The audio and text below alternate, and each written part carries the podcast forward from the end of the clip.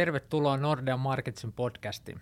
Tänään jutellaan Kiinan taloudesta. Mulla on täällä tänään vieraana meidän pääekonomisti Tuuli Koivu, joka tuossa marraskuun alussa kävi pyörähtämässä Kiinassa ja kertoo meille tuoreimmat kuulumiset. Mun nimi on Juho Kostiainen, ekonomisti, ja aloitetaan kuitenkin nyt tuoreilla ää, talousluvuilla euroalueelta ja Suomesta. Tänään saatiin inflaatiolukuja, euroalueelta ja Suomesta ja sitten myös Suomen PKT-lukuja. Mites Tuuli, miltä se näytti nyt ne inflaatioluvut? Joko siellä alkaa hintapaineet helpottamaan? No kyllä euroalueella selvästi hintapaineet on helpottamaan suuntaan. Että tietysti pitkä energiahintapaineet on ollut jo enemmän pakkasen kuin, kuin plussan puolella. Ruoan hinta on liittynyt siihen kerhoon eikä siinä tapahtunut mitään dramatiikkaa.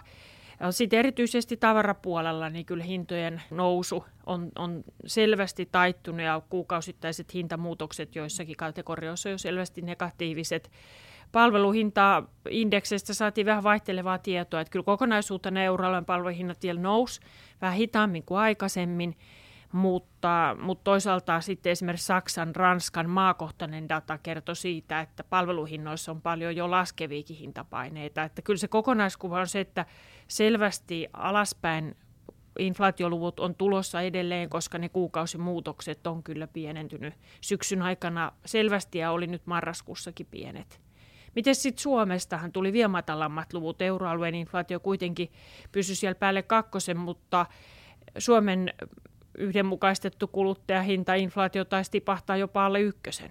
Joo, niinhän siinä kävi, että 0,74 taisi olla päivän lukema, eli hinnat hädintuskin nyt nousi vuoden takas, takaisin verrattuna. Ja tokihan siellä on nämä samat ajurit, eli energiahinta tulee jo alaspäin, mutta kyllä se on hyvin laaja-alasta ollut nyt se inflaatio hidastuminen Suomessakin, että nähdään, että tavaroissa, mutta myös palveluissa niin hintojen nousu selvästi, selvästi hidastuu. Ja tänään saatiin tosiaan BKT-lukujakin Suomesta, ja ne vasta sitten negatiivisia olikin, eli bruttokansantuote supistui 0,9 prosenttia – ää, vuod- ää, edellisestä neljänneksestä, ja se oli oikeastaan tosi laaja-alasta, että me nähtiin, että yksityinen kulutus supistuu, investoinnit supistuu, siellä erityisesti nyt rakentaminen ja asuinrakentaminen, missä nähtiin 5 prosentin miinusta edellisestä neljänneksestä, samoin vienti laski, toki tuonti on laskenut nyt sitten tänä vuonna ja laski edelleen vientiä nopeammin, eli siinä mielessä tämä nettovienti jää vielä positiiviseksi, mutta kyllä tämä näkymä nyt tässä loppuvuoden osalta aika heikko,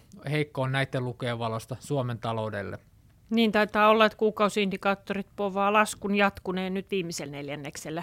No siltä se vähän näyttää ja meillä on tosiaan se ennuste ollut nollakasvua tälle ja ensi vuodelle. Tammikuussa tarkastetaan e- ennusteet, mutta kyllä nämä luvut niin kuin, ja indikaattoritiedot nyt vähän siihen suuntaan viittaa, että voi olla alaspäin tarkistuksella tarkistukseen painetta nyt sitten seuraavassa ennusteessa. Mutta seurataan nyt tilannetta vielä sinne tammikuulle asti sen osalta. No, miten sitten noi tavarahinnatkin, tavarahintojen nousu on hidastunut, niin tuleeko se osittain myös sieltä Kiinan puolelta se, että hintapaineet on maltillistunut, vai miten, me, miten sä kuvaisit sitä? No kyllä varmasti tulee, että kaiken kaikkiaan tunnelmat Kiinassa oli kyllä monta pykälää huonommat kuin, äh, niin kuin pandemia edeltäneellä reissulla niin marraskuussa 2019 ja aika moni suomalainen ja pohjoismainen yritys, joiden kanssa siellä juttelin ja joita tapasin, niin kertoi siitä, että oli melkein millä alalla vaan, niin hintapaineita on alaspäin. Ja toimin nyt sitten kuluttajamarkkinassa ostamassa vaikka tavaraa Kiinasta, niin sanottiin, että on ostajamarkkinat, USA-laiset ja eurooppalaiset ostajat loistaa messuilla melkein enemmän poissaolollaan kuin läsnäolollaan. Ja silloin tietenkin sitten suomalaisille ja pohjoismaisillekin ostajille on, on aika hyvinkin ostonpaikkoja tarjolla, hintapaineet on alaspäin. Samoin kuulin teollisuuden ketjuissa, että, että siellä yritykset toisiltaan kyselee nyt, että kuinka paljon hinnat laskee ensi vuonna eikä nouse. Rahtihinnat tietenkin puhututtanut pitkin syksyä, niin kyllä se konttihinta näyttää tippuneen aika selvästi sen pandemia edeltäneen tason alapuolelle nyt Kiina, Eurooppa, Kiina, Suomi-akselilla, että kyllä niitä hintapaineita lähinnä alaspäin sieltä niin kuin kuuli. Joo, Kiinastahan on tullut aika huonoja talouslukuja tässä kesän ja syksyn mittaan, niin miten näkyykö se siellä tavallisten ihmisten ajatuksissa ja keskusteluissa tämä heikentynyt taloustilanne?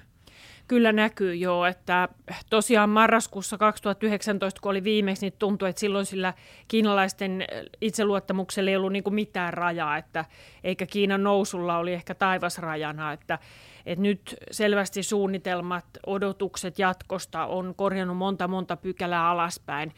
Ehkä siihen osasyynä on se, että pandemia jo joka kesti siis kauan Kiinassa, nämä sulut melkein kolme vuotta, niin osoitti tietysti kiinalaisille oikeastaan nykyisille sukupolville ensimmäistä kertaa sen, että suhdannevaihtelut ei aina tapahdukaan siellä plussan tai nollan yläpuolella ja, ja plussamerkkisissä luvuissa, vaan oikeasti voidaan mennä sinne pakkasen puolelle. Tulee samanlaisia taantumia ja suuriikin suhdannevaihteluja, joihin me ollaan länsimaissa ikään kuin totuttu. Nyt ehkä se kiinalaisten sellainen niin kuin arvio tulevista riskeistä, niin, niin, niin se on selvästi avautunut sinne heikomman kehityksen suuntaan. Ja nyt sitten sekä kuluttajat että yritykset sopeuttaa sitä toimintaa ihan, ihan niin kuin erilaiseen riskikuvaan kuin aikaisemmin. Ja, ja se kyllä heijastuu niin, että ihmiset kertoo säästävänsä paljon, äm, suhtautumassa tulevaisuuteen kovin epävarmasti. Joo, asunto, Kiinan asuntomarkkinoista on puhuttu paljon ja näistä isoista tota, kiinteistösijoitusyhtiöistä, niin miltä se vaikuttaa nyt se asuntomarkkinatilanne siellä? Se tietysti varmaan kotitalouksiakin paljon siellä mietityttää.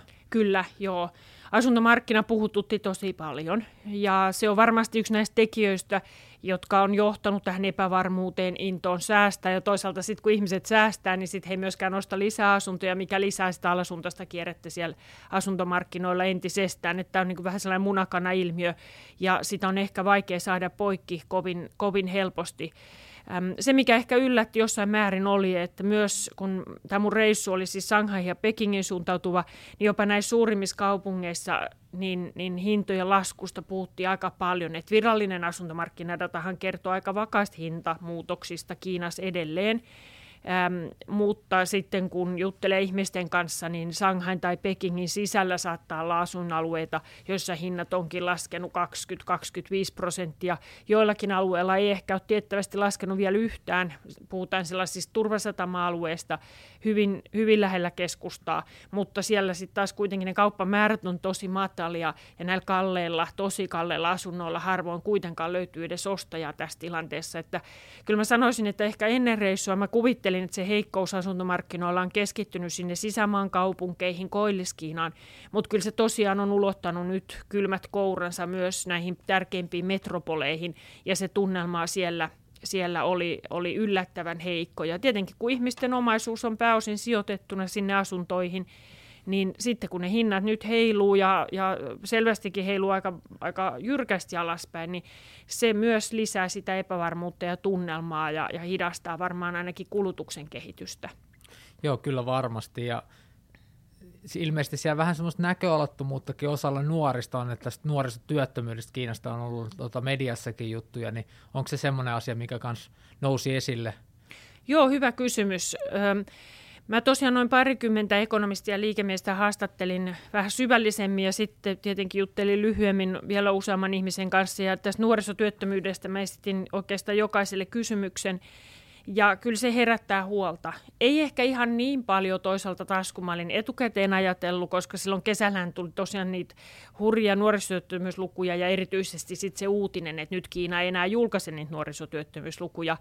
Ja kaikki tämä oli tietenkin pistetty merkille myös Kiinassa, mutta suhtautuminen tähän nuorisotyöttömyyteen on, se ero, eroa, tai eroja on, on siinä hyvin paljon siinä mielessä, että jotkut ajattelevat, että se on enemmän ikään kuin näiden nuorten vika, että he ei kelpuuta matalamman palkkatason töitä tai matalaa koul- matalampaa koulutusta vaativia töitä.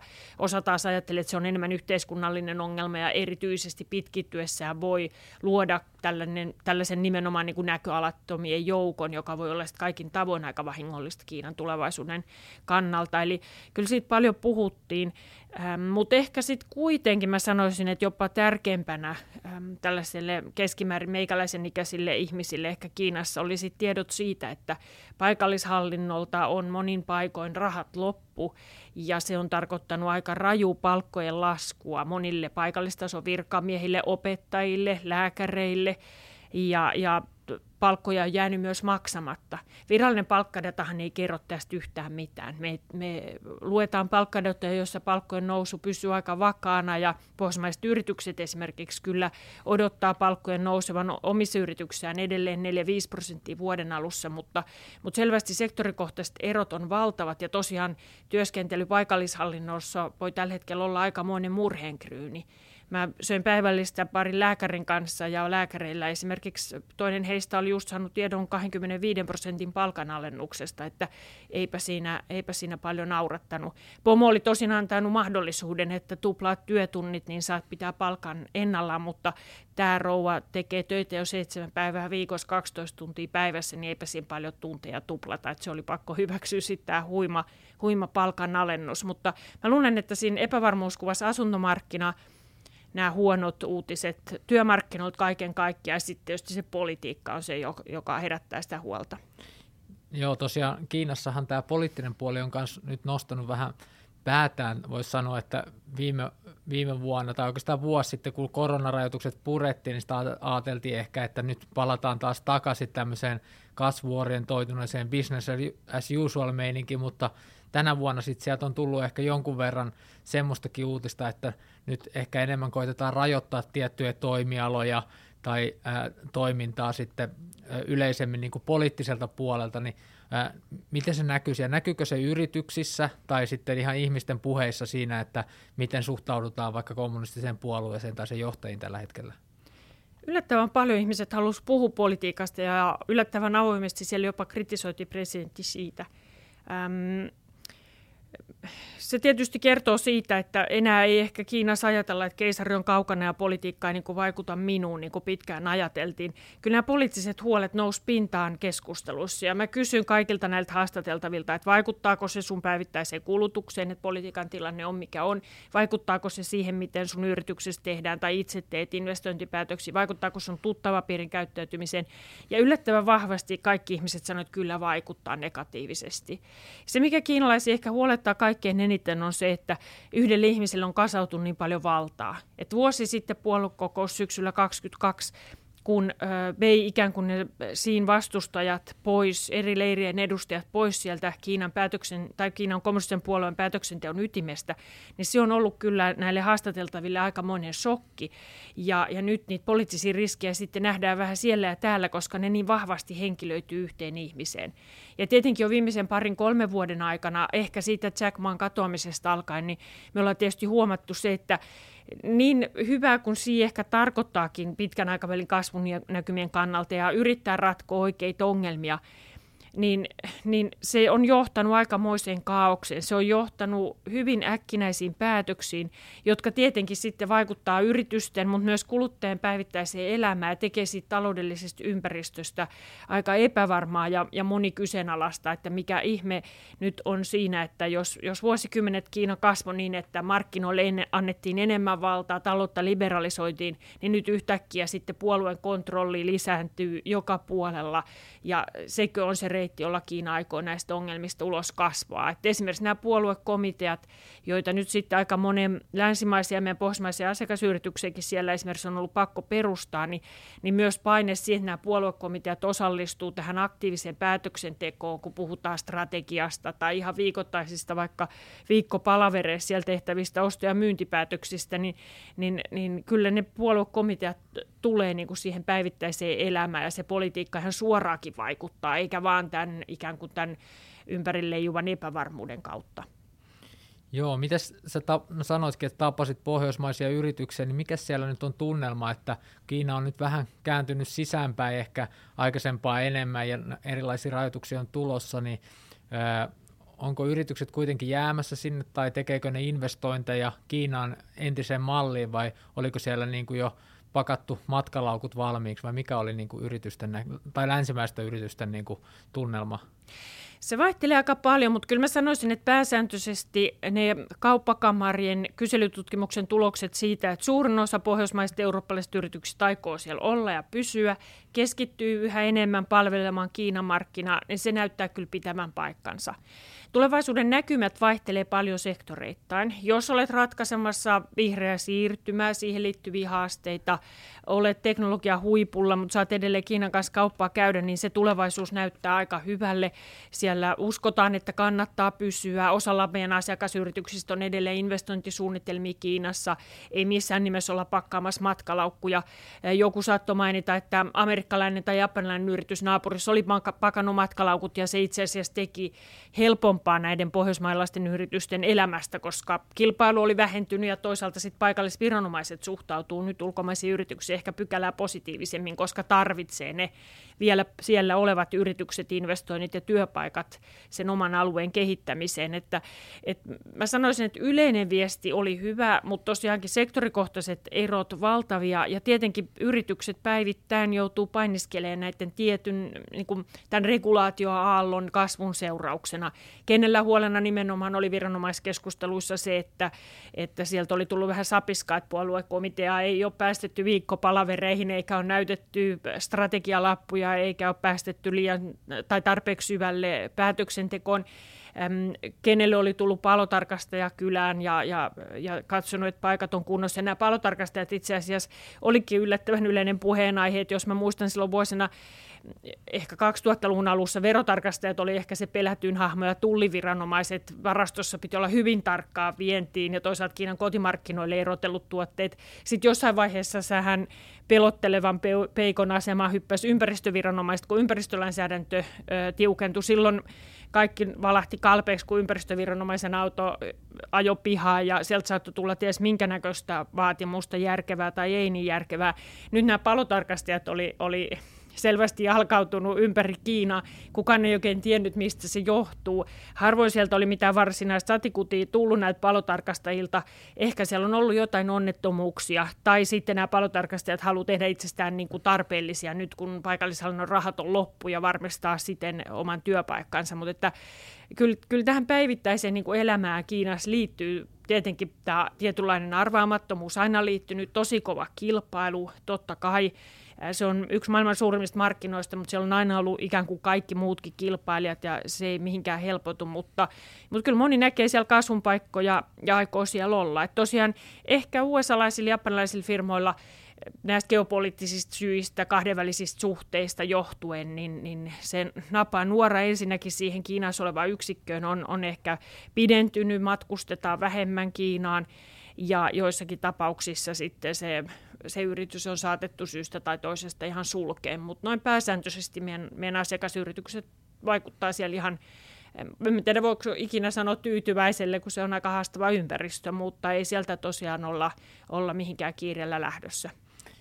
Joo, mutta tosiaan niin, että kuitenkin enemmän palvellaan ehkä sitä Kiinan talouteen niin kuin, ää, tuot, tuottavaa tota, tai Kiinan talouteen tuotetaan siellä sitten Kiinassa ja sitten, miten sitten niin kuin ulkomaankauppa, nämä kauppasuhteethan Kiina ja länsimaiden välillä on ollut vähän jännitteiset viime aikoina. No nyt meillä on tapaamisia tässä Bidenin ja Xi ja EU ja Kiinan välistä huippukokousta, niin onko siellä näköpiirissä ehkä noiden niin välien lämpenemistä vai ollaanko menossa niin kireempään suuntaan? Eurooppalaisethan on nyt tutki esimerkiksi näitä autotulleja tai niin kuin sähköautojen tuotantotukia ja muita, ja amerikkalaisillahan on jo kovat tullit sitten kiinalaisille sähköautoille tai muillekin autoille, ja onko sillä rintamalla niin kuin näköpiirissä jotain uutta nyt?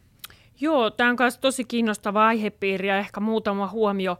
Ensinnäkin se, että, että ihan niin kuin nämä kotimaiset poliittiset riskit, niiden katsotaan lisääntyneen yhden henkilön myötä, niin kyllä se niin kuin presidentti Siin aktiivinen geopoliittinen Kiinan roolin nousu myös heijastuu sinne talouselämän ihmisten keskusteluihin ja se ehkä vähän pelottaakin ihmisiä, että kuinka paljon sille vahvemmalle geopoliittiselle asemalle ollaan niin kuin taloudessa valmiita uhraamaan, koska sitten tietysti yritysihmisiä ja ekonomisteja heti mietityttää, että miten se markkinoille pääsyn kanssa käy, kun ollaan vaikka EUn kanssa sitten eri mieltä Euroopan ä, geopoliittisesta tilanteesta ja USAsta tietysti puhumattakaan. Mutta toisaalta yksi sellainen syksyn ehdoton positiivinen yllätys monelle oli silloin mun reissun aikana vielä tulossa oleva Bidensin huippukokous, joka nyt sitten toteutukin. Kukaan ei odottanut, että se tietenkään muuttaa sitä asetelmaa, että tässä suurvaltakilpailussa tullaan olemaan luultavasti seuraavat vuosikymmenet. Se ei, se ei muuttunut miksikään, mutta varmasti se kertoo myös sit kiinalaisille sen, että heidän oma presidentti ei ole ikään kuin nyt liian huikentelevainen ja hänelle ei ole just tällä hetkellä ole tarvetta keikuttaa sitä venettä, vaan, vaan yritetään niin USAn kanssa kuitenkin näitä päivittäisiä ongelmia ratkoa ja, ja mennä siinä suhteessa niin kuin sillä lailla eteenpäin ja, ja yhteistyö jatkuu. Et se on tietysti monelle näille yrityksille tosi tärkeää. No mitä tulee sitten Eurooppaan, niin siinä tietysti nämä mun keskustelukumppanit, niin niin oli aika väärin ymmärtänyt näin meidän näkökulmasta tietysti tämän koko Euroopan tilanteen. Venäjän hyökkäys nähdään ikään kuin, ikään kuin USAn syyksen takia, että USA NATO-laajentumisellaan pakotti Venäjän hyökkäämään Ukrainaan. Ja, ja siinä mielessä tietysti Kiinan nimeämä syntipukki on ihan toinen kuin, kuin mikä meillä on mielessä. Ja, ja tavallaan tästä, tästä johtuen sitten niin kiinalaiset ikään kuin ei näe mitään ongelmaa ehkä Kiina-EU-akselilla, kun sitten taas itse seuraa aika paljon tätä EUn, EUn päästä tulevaa tekstiä, joka on tämän vuoden 2023 aikana tiukentunut tietysti huomattavasti suhteessa Kiinaan. Ja kyllä mä nyt kuvittelisin, että kun, kun tämä EU-Kiina-huippukokous Pekingissä sitten ensi viikon lopulla on, niin, niin tota, tuskin von der Leyen ihan kauheasti lähtee sinne periksi antamaan. Että kyllä siellä on varmaan aikamoinen vaatimuslista mielessä liittyen nyt sitten kaupankäyntiin, että millä ehdoilla millä ehdoilla kiinalaiset autovalmistajat esimerkiksi saa pitää kohtuu helpon pääsynsä Euroopan markkinoille, mitä se tarkoittaa sitten Kiina-Venäjä-suhteille ja noin poispäin. Että näitä asioitahan ei varmaan haluta, haluta irrottaa konteksti, kontekstista. Että meidän EU-kannalta ja pienen maiden kannalta tämä on tosi tärkeä tietenkin tämä EU-Kiina-huippukokous. Kiinahan usein tykkäisi hoitaa näitä asioita kahden kesken Ranskan, Saksan, yksittäisten EU-maiden kanssa, mutta, mutta on tietysti Suomen tyyppisille maille hyvin tärkeää, että, että näitä EU-tason foorumeitakin on. Et mielenkiinnolla odotetaan, mitä sieltä ensi viikolla tulee, mutta kyllä Kiinassa selvä erottelu myös ihmisten mielipiteissä. USA-vastaisuus on noussut valtavasti viimeisen neljän vuoden aikana. Se kävi hyvin selväksi näissä mun keskusteluissa, mutta Eurooppaan suhtaudutaan paljon positiivisemmin. Pitäisikö sanoa ehkä neutraalimmin? Me, meidän ei koeta olevan mikään uhka Kiinalle. Me ollaan tällainen niin kuin, vähän vähäpätöinen ikääntyvä ulkoilmamuseo, niin kuin usein kuvataan, ja näin se ikään kuin kiinalaisten puheessakin vähän valitettavasti niin aika usein toistuu. Mutta ilman muuta näin, että yritysten strategia Kiinassa ollaan varsinkin Kiinan markkinoiden takia, koska niin kuin aikaisemmin puhetta, poliittinen kontrolli hiipii koko ajan enemmän ja enemmän sen liike-elämään, silloin sun täytyy työllistää kiinalaisen, sun täytyy tehdä tutkimus- ja kehitystyötä siellä Kiinassa, jotta sä voit myydä enemmän ja enemmän poliittisessa kontrollissa toimiville kiinalaisyrityksille ikään kuin kiinalaisena sen sun tuotteen tai palvelun. Et siitä tulee niin kuin enemmän ja enemmän vaatimus. Kiitoksia Tuuli erittäin mielenkiintoisesta Kiina-analyysistä ja me palataan vielä tuossa ennen joulua joulupodin merkeissä näille radioaalloille ja siihen asti niin mukavaa joulun odotusta. Moi moi! thank you